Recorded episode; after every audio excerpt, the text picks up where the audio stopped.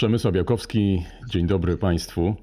Ja to proszę Pana mam bardzo dobre połączenie. Wstaję rano za 15 trzecia, latem jest już widno, jestem ogolony, bo golę się wieczorem i tak dalej, i tak dalej. Pewnie Państwo pamiętają doskonale tę scenę z Barei. My dziś sprawdzimy, czy wiele się w tej kwestii po ponad 40 latach zmieniło. Razem ze mną Iwona Budych, prezes Stowarzyszenia Wykluczenie Transportowe. Dzień dobry Pani. Dzień dobry panu, dzień dobry państwu. To jest lepiej czy gorzej niż za Barei? A niestety wydaje nam się, e, mm, biorąc pod uwagę nasze obserwacje, że ten transport publiczny wciąż kuleje, natomiast widzimy, że e, państwo, rząd i samorządy e, zauważyły rolę transportu publicznego, więc mamy nadzieję, że, te, że siatka połączeń wkrótce ulegnie poprawie ten transport będzie lepszy niż za czasów Barei. A co to właściwie znaczy wykluczenie transportowe? Wykluczenie transportowe mm, jest to zjawisko, które mm, przede wszystkim obecnie w Polsce dotyka ponad 15 milionów mieszkańców. Co to znaczy? Jest wiele definicji, począwszy od tego, że mm, jest to miejscowość miasteczko, wieś, do którego nie dojeżdża żaden transport publiczny, z którego nie możemy podróżować do punktu B. Ale ostatnio coraz częściej pojawia się też również taka definicja, że mimo, że ten transport publiczny rzeczywiście dojeżdża, to liczba połączeń, które są, tak naprawdę uniemożliwia dotarcie z punktu A do punktu B, bo tych połączeń jest po prostu jedna lub dwie pary dziennie. No i jak to się zmieniało na przestrzeni lat, kiedy mieliśmy ten okres e, najlepszy, a kiedy ta sytuacja zaczęła się pogarszać. Za moment oczywiście przejdziemy jeszcze do takiego szczegółowego omawiania, no bo to pewnie różne kwestie, siatka połączeń kolejowych, a pewnie inaczej te połączenia autobusowe. Mhm. Zacznę może od połączeń autobusowych. W 2014 roku mieliśmy 880 tysięcy kilometrów czynnych linii autobusowych. W 2020 e, te, ten kilometraż zmienił się i obecnie wynosi do około 440 tysięcy e, kilometrów e, czynnych linii autobusowych. Więc proszę zauważyć, jak duży jest to spadek. I tak naprawdę to są dane na 2020 mm, rok, dane gusowskie, ogólnie dostępne. Danych z 2021 roku jeszcze nie mamy, ale obawiamy się, że ten wynik będzie jeszcze gorszy z uwagi na to, że ze względu na pandemię COVID-19 oraz kryzys gospodarczy, który niestety postępował, a następnie e, w tym roku, e, w lutym, kiedy wybuchła wojna e, na Ukrainie, ten kryzys się jeszcze bardziej pogłębił. Tych połączeń autobusowych, tych czynnych przewoźników będzie zdecydowanie mniej. I to jest bardzo, bardzo duży problem. Jeśli chodzi natomiast. To, to e, jeszcze o... zatrzymajmy się na moment może przy tych autobusach. Co to właściwie jest ten e, transport autobusowy? Czy, czy tak jak e, rozumiemy to komunikację w danym mieście również? Czy to, czy to jest tylko taki transport między jedną a drugą miejscowością i czy do tego zaliczany jest też takie, no jeżdżą też takie prywatne busiki powiedzmy, prywatni przewoźnicy? Mhm. E, jeśli chodzi o połączenia, to tutaj bierzemy pod uwagę szeroki wachlarz, zarówno od, e, e, od transportu publicznego, gminnego, powiatowego, między, międzygminnego czy związków powiatowo-gminnych, ale również także przewoźników komercyjnych, którzy realizują połączenia, bo tak naprawdę, gdybyśmy mieli oceniać siatkę połączeń ze względu na istniejący transport publiczny, który, który, za który, którego organizatorem jest gmina czy, czy powiat, no to te, ta siatka połączeń, to zagęszczenie byłoby e, jeszcze mniejsze. Mieliśmy kilka A lat temu pamiętajmy, taki... że e, że transport e, publiczny jest bardzo ekologicznym środkiem transportu, czy to jeśli chodzi o połączenia autobusowe, czy nawet kolej, czy kolejowe przede wszystkim. No to oczywiście, dlatego rozmawiamy o tym w podcaście ekologicznym. Ale chciałbym jeszcze dopytać, kilka lat temu mieliśmy taki renesans y, połączeń autobusowych dalekobieżnych, taką nazwijmy to nową odsłonę PKS-ów. Y, To, to, to były oczywiście y, prywatne e, firmy, reklamowały się, no był bardzo mocny marketing, reklamowały się biletami za złotówkę. Jak to obecnie wygląda, w jakim kierunku to poszło? Jeśli chodzi o przewoźników e, komercyjnych, tutaj również zauważamy bardzo duże spadki, ale to jest właśnie wywołane sytuacją gospodarczą i kryzysem, który obecnie jest na rynku. E, Co rozumiemy przez kryzys? E, Przede wszystkim sytuacja przewoźników finansowa jest obecnie mm, bardzo zła z uwagi na rosnące koszty inflacji, koszty leasingów, utrzymanie kadrowe, e, czy ogólne koszty utrzymania przedsiębiorstwa koszty paliwa, to są bardzo, bardzo e, duże koszty, które niestety z miesiąca na miesiąc rosną, a waloryzacja, która jest przewidziana chociażby w prawie zamówień publicznych, jeśli chodzi o przewoźników e, gminnych czy, czy powiatowych, no niestety nie wystarcza i tak jak, tak jak większość przedsiębiorstw, która ma zawarte umowy z organizatorami, e, ostatnio na takim naszym kuluarowym spotkaniu podkreśliła, że e, kiedyś te waloryzacje były roczne, później półroczne, a teraz nawet kwartalne nie wystarczają, więc e, ten rynek przewoźników komercyjnych też niestety skurczył się na przestrzeni tego ostatniego roku. A jak to jest, że niektóre samorządy, nie ma ich wiele, ale, ale są takie, mm, opłacają mieszkańcom komunikację, komunikacja miejska jest y, bezpłatna. Ono tutaj walor ekologiczny, czyli zachęcanie do tego, żeby zostawić samochody, przesiąść się na komunikację y, bez wątpienia, no i pewnie jakaś, y, jakaś wygoda. Mhm. E, Tak, są takie miejsca w Polsce, kiedy, gdzie ta komunikacja rzeczywiście jest bezpłatna i to jest niewątpliwy e, aspekt do tego, aspekt, który mm, e, zachęca podróżnych do tego, aby rzeczywiście stawić auto w garażu i następnie skorzystać z takiego połączenia autobusowego. Jeśli chodzi o, jeśli chodzi natomiast o przewoźników, e, którzy nie korzystają z tego rozwiązania, no to rzeczywiście e, tutaj e, nie mogą użyć tego aspektu, żeby zachęcić podróżnych, żeby wybrali właśnie ich połączenia. Natomiast jeśli chodzi o korzystanie z tej bezpłatnej komunikacji autobusowej, tych przykładów jest rzeczywiście bardzo mało w Polsce. To rozwiązanie nie jest jeszcze tak bardzo e, popularne, e, a co za tym idzie, promocja transportu w tym aspekcie e, powinna być dostrzeżona jako potrzeba przez e, samorządy. No to zatrzymajmy się teraz przy tej e, promocji, a może właściwie przy PR-ze transportu publicznego. Jak e, on się zmieniał i właściwie no, dlaczego jest tak, że samochody są uwielbiane przez e, Polaków, a z tym transportem publicznym, transportem miejskim jest gorzej? Mhm. To może najpierw odniosę się do takiego e, przykładu, jak ten transport publiczny jest postrzegany przez Polaków, a jak jest postrzegany na Zachodzie.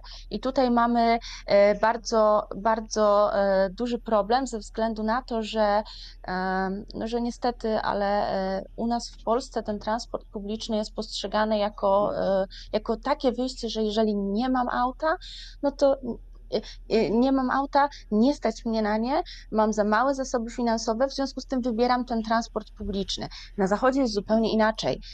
Stać mnie na auto, ale wybieram transport publiczny, bo jest bardziej ekologiczny, e, jest rozbudowana siatka połączeń, ten transport jest przede wszystkim dostępny. Z punktu A do punktu B mogę dojechać w, e, bardzo korzystnym czasie, nie stoję w korkach, nie zanieczyszczam, e, nie zanieczyszczam środowiska, a oprócz tego jadę w bardzo komfortowych warunkach i to też jest ważne. E, To jest taka pierwsza rzecz, jak należy, mm, j- jakie są różnice, dlaczego my Polacy nie wybieramy transportu publicznego, a, e, a dlaczego na Zachodzie ten transport rzeczywiście jest wybierany. Mówiliśmy o różnicach e, między Polską a krajami zachodnimi pod względem komunikacji. No to tutaj mamy ciekawego newsa. To jest e, świeża sprawa. Niemcy za 49 euro miesięcznie wprowadzają nielimitowane przejazdy tramwajem, pociągiem i autobusem po całym kraju. No to jest niesamowite e, rozwiązanie. Mm, Jakby pani to widziała w naszych warunkach? Czy to byłoby w ogóle możliwe? Tak, to jest bardzo ciekawe rozwiązanie, e, które, e, które my w Polsce powinniśmy e, też rozważyć. Przede wszystkim bardzo ciekawy sposób na promocję transportu publicznego. Na zachodzie widzimy rzeczywiście, rzeczywiście cieszyło się to wielką popularnością. Mam nadzieję, że u nas takie rozwiązanie też zostanie wprowadzone. Oczywiście wymaga to wielu rozmów, natomiast wydaje mi się, że ten, ta promocja e, transportu publicznego powinna być na pierwszym miejscu. A u nas jest tak, że jak się wchodzi na taki dworzec kolejowy, to stoi pięć automatów, każdy inny, każdy dla innego przewoźnika. Tu PKP Intercity, tutaj jakieś przewozy regionalne. e, I e, to można się w tym wszystkim nie połapać. Taryfy to też jest zupełnie inna sprawa. No więc teraz trochę płynnie właściwie możemy przejść do tych połączeń kolejowych, bo skupiliśmy się na transporcie autobusowym. Jak to jest z tą siatką połączeń? No, kolej te lata wielkiej świetności w Polsce e, ma już za sobą na pewno, biorąc pod uwagę to, jak wyglądają te, te połączenia, a szczegółowo mm, jak to oceniać? No tutaj rzeczywiście zauważyliśmy w porównaniu do przewozów autobusowych lekkie odbicie. E, Na kolei, e, jeśli chodzi o kolej, są modernizowane kolejne odcinki tras kolejowych.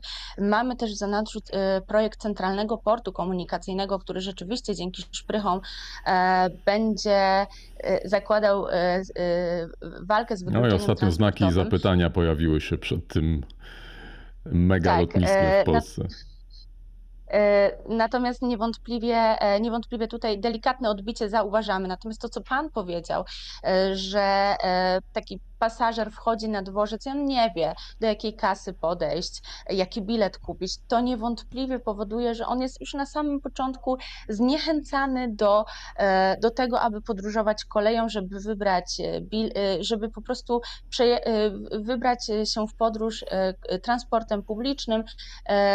A nie, e, a nie samochodowym. E, No i, i właśnie, jak promować ten transport jak zmniejszać te bariery, e, żeby zwykli ludzie, czy starsi, czy młodsi, nie bali się po prostu przyjść na dworzec, wsiąść do tego pociągu i po prostu pojechać.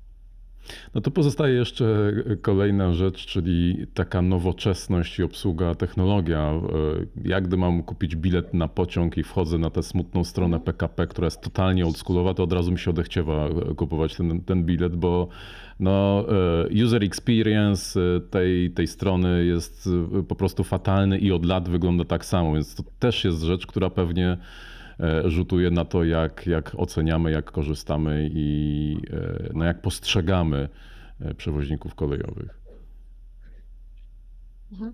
E, Rzeczywiście, no tutaj mamy, e, mamy kolejny aspekt, e, kolejne, e, kolejny obszar do poprawy, aby rzeczywiście ta mm, przejrzystość taryf, przejrzystość rozkładów jazdy, ale przede wszystkim odnosząc się do rozkładów jazdy, żeby one nie były e, aktualizowane raz na dwa miesiące bo to powoduje niestałość w połączeniach, to, że pasażer nie wie, czy e, dojedzie do pracy za dwa miesiące o tej samej godzinie, czy będzie musiał prosić pracodawcę o wydłużenie godzin e, pracy, o zmianę godzin czasu pracy. To powoduje też niechęć, dlatego e, to są obszary, które należy zmieniać. My jako stowarzyszenie e, alarmujemy decydentów, rozmawiamy między innymi na zespole parlamentarnym do spraw walki z wykluczeniem transportowym, sygnalizujemy te problemy i mamy nadzieję, że, e, że wkrótce one zostaną e, wysłuchane i zostaną podjęte działania, które, które zmienią ten wizerunek kolei transportu publicznego na lepszy. A jak wygląda to wykluczenie kolejowe, e, wykluczenie transportowe na, kolei? Bo to jest znacznie łatwiej wskazać, znacznie łatwiej zmierzyć niż w tej komunikacji autobusowej, która jednego dnia może być, drugiego dnia już jej nie ma. E, Natomiast no, tory nie powstają z, z dnia na dzień, choć pewnie mogą być likwidowane z dnia na dzień. Wykluczenie transportowe na kolei objawia się tym, że e, następuje redukcja siatki połączeń. To znaczy, e, załóżmy, miejsc, w miejscowości A mamy 20 połączeń, następnie przy nowym rozkładzie rocznym jazdy te połączenia są obcinane chociażby o połowę. Rozwalany, e, rozwala się kolokwialnie mówiąc ten rozkład jazdy, czasy przejazdów, w związku z czym ta niepewność, niestałość wśród pasażerów, e, wśród, e, e, e, jest odczuwana wśród pasażerów, w związku z czym oni przenoszą się z kolei na, do samochodów prywatnych i tak naprawdę redukowany jest popyt.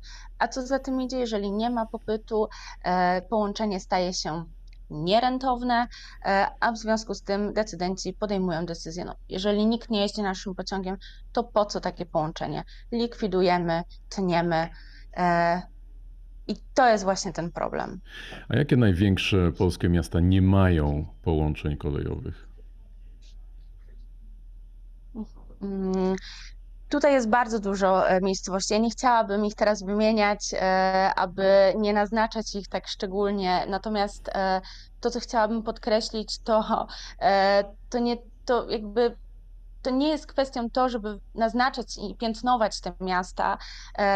Naszym celem jest to, aby, aby docierać do, do władz przede wszystkim centralnych, żeby wskazywać na problemy, że zarówno małe miasta, jak i, i, i większe e, tych połączeń po prostu potrzebują.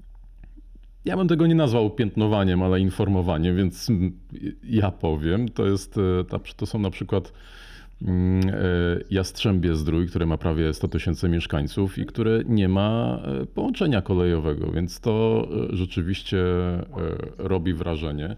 E, To może ch- chociaż e, powiedzmy, e, jak to jest e, rozgraniczone, jeśli chodzi o województwa, czy może regiony e, kraju, gdzie jest lepiej, gdzie jest gorzej, jak to też się zmieniało na przestrzeni lat. No tutaj cały czas, e, tutaj cały czas ściana wschodnia powoduje, e, oznacza się bardzo dużym wykluczeniem komunikacyjnym, zarówno jeśli chodzi o autobusy, jak i o kolej. Na zachodzie jest dużo lepiej, natomiast nie jest tak dobrze, jak być powinno.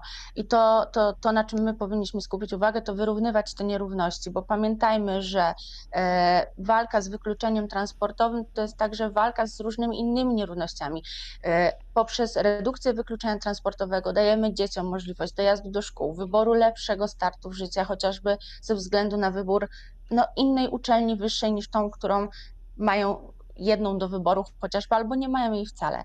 Dostęp do lekarzy, dostęp do lepszych miejsc pracy, być może za lepszą stawkę. Więc tak naprawdę wykluczenie transportowe to jest y, walka także z y, innymi wykluczeniami. Make zbiorką Great Again. Pani się podpisuje pod takim hasłem? Ja się podpisuję pod hasłem Wybieram zbiorką. Jest to akcja, którą e, zainaugurowało moje stowarzyszenie razem z parlamentarnym zespołem do spraw walki z wykluczeniem transportowym, ale oczywiście e, każda promocja transportu zbiorowego jest jak najbardziej mile widziana. No i to była taka promocja podczas naszej rozmowy. Bardzo Pani dziękuję. Iwona Budych, prezes Stowarzyszenia Wykluczenie Transportowe. Dziękuję bardzo. Dziękuję bardzo. Państwu też dziękuję. Zapraszam do oglądania kolejnych odcinków wideokastu w Zielonej Interi. Przemysław Białkowski. Do widzenia. Do zobaczenia.